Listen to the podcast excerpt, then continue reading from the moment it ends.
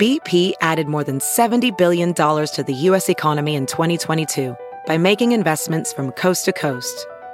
Investments like building charging hubs for fleets of electric buses in California and starting up new infrastructure in the Gulf of Mexico. It's and, not or.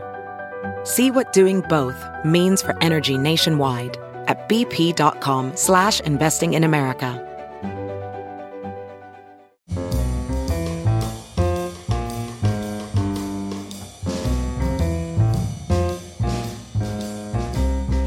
This is Merriam Webster's Word of the Day for Wednesday, April 4th. Brought to you by iPrep Press, creators of the Merriam Webster Pocket Dictionary for the iPod. If it's on your iPod, it's always with you. Download it today at www.ipreppress.com.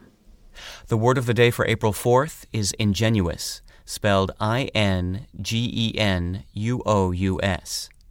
Ingenuous is an adjective that can mean without craft or subtlety, and more commonly means showing innocent or childlike simplicity and candidness, as in this sentence from Dickens' The Life and Adventures of Nicholas Nickleby.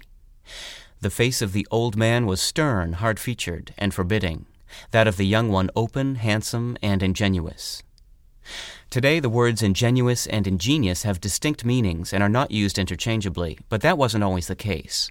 For many years, the two words were used as synonyms. Ingenious has always had the fundamental meaning of clever, and ingenuous has been most often used to suggest frankness and openness, owing either to good character or, now more often, innocence, sometimes bordering on the naive.